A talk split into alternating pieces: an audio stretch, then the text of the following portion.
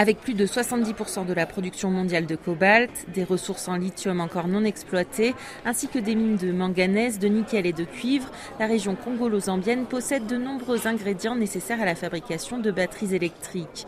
Une zone économique spéciale transfrontalière devrait bientôt voir le jour dans le Haut-Katanga et la Copperbelt et d'autres partenariats sont en train de se nouer, comme le détaille la ministre des Mines congolaise, Antoinette Samba Kalambaï. Nous avons été au mois de novembre aux États-Unis avec euh, le président de la République démocratique du Congo, nous avions signé un nouveau protocole d'accord nous sommes en phase de mise en œuvre. La Chine a elle aussi manifesté son intérêt pour amener son expertise à la RDC.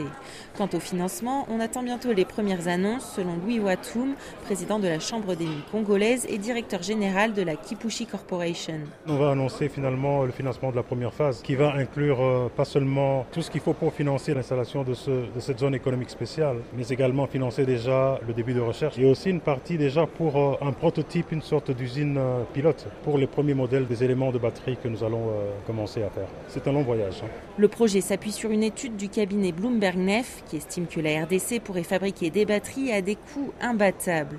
Pour le ministre des Mines zambien, Paul Kaboussoué, il faudra aussi avancer sur les blocages transfrontaliers.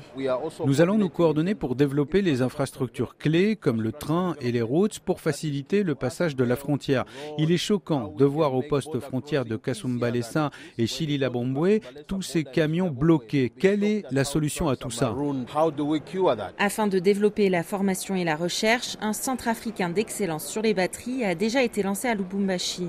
Selon Jean-Marie Kanda, son coordinateur, il reste un autre point sur lequel travailler. C'est sur l'accompagnement ou l'intérêt des compagnies minières qui produisent soit le cobalt ou qui vont produire le lithium, qui doivent réserver une part de leur production à la transformation locale. Parce que pour l'instant, l'exportation est majoritairement vers la Chine, mais la RDC et la Zambie voudraient une transformation locale. Une étude de faisabilité doit encore venir déterminer le coût et la viabilité du projet, mais les instances africaines espèrent déjà que la zone de libre-échange continentale permettra de développer d'autres collaborations de ce type entre pays. Claire Bargelès, de retour du Cap, RFI.